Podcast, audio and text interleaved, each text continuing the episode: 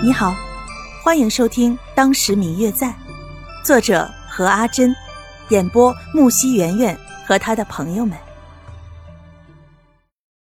第六十二集，话还没说完，就见方玉楠推门而入，手中端着一碗药。若秋，你怎么跑这儿来了？我找你半天了。来来来来，快把这药喝了。听见门开了。两个人不约而同的看向了门外，却见是方玉楠手里端着一碗药进来了，看样子好像才刚刚熬好就端过来了。玉楠哥，能不能不喝呀？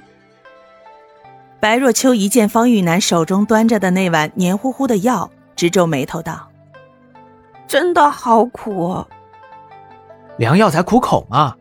来来来来，别怕，不然。”我可要给你灌下去了。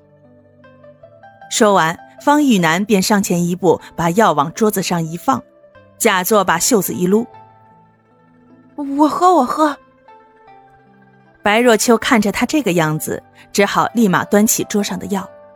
他心里也知道这是为了自己好，只是这个药……他偷偷拿着眼看着方玉楠，见他正盯着自己，没办法，对着谢轩一皱眉。然后才端起药来，一口喝了下去。你看，这不好好的吗？来，吃吧。方玉楠看见白若秋一口喝掉了所有的药，不觉十分的高兴，从怀中拿出半包蜜饯来给他。谢轩在一旁看着他们两个，只是微微的笑着，并没有说一句话。等到白若秋把那满满的一碗药喝完。方玉楠才高兴的点了点头，给了他半包蜜饯来吃。谢轩在一旁看着，并没有说话。三个人在一起闲聊了一会儿，确定了出发的日期，便分别回去休息了。在这个惠州城里待了近半个月之后，他们终于启程出发去京城了。经过之前的剿匪，这一带已经太平了，官府也取消了禁令，来往行人可以随时出发。趁着天色还早，他们三人便早早的取路出发了。一路上，因为有谢轩的加入，显得热闹了不少。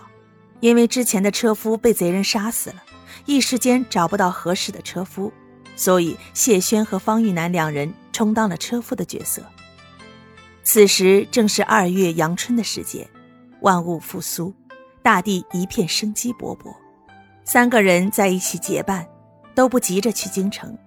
便到处走走停停的欣赏着美景。这真是一个大地回春、万物萌动的世界呀！三个人在一起，因为方雨楠的原因，一路上笑声不断。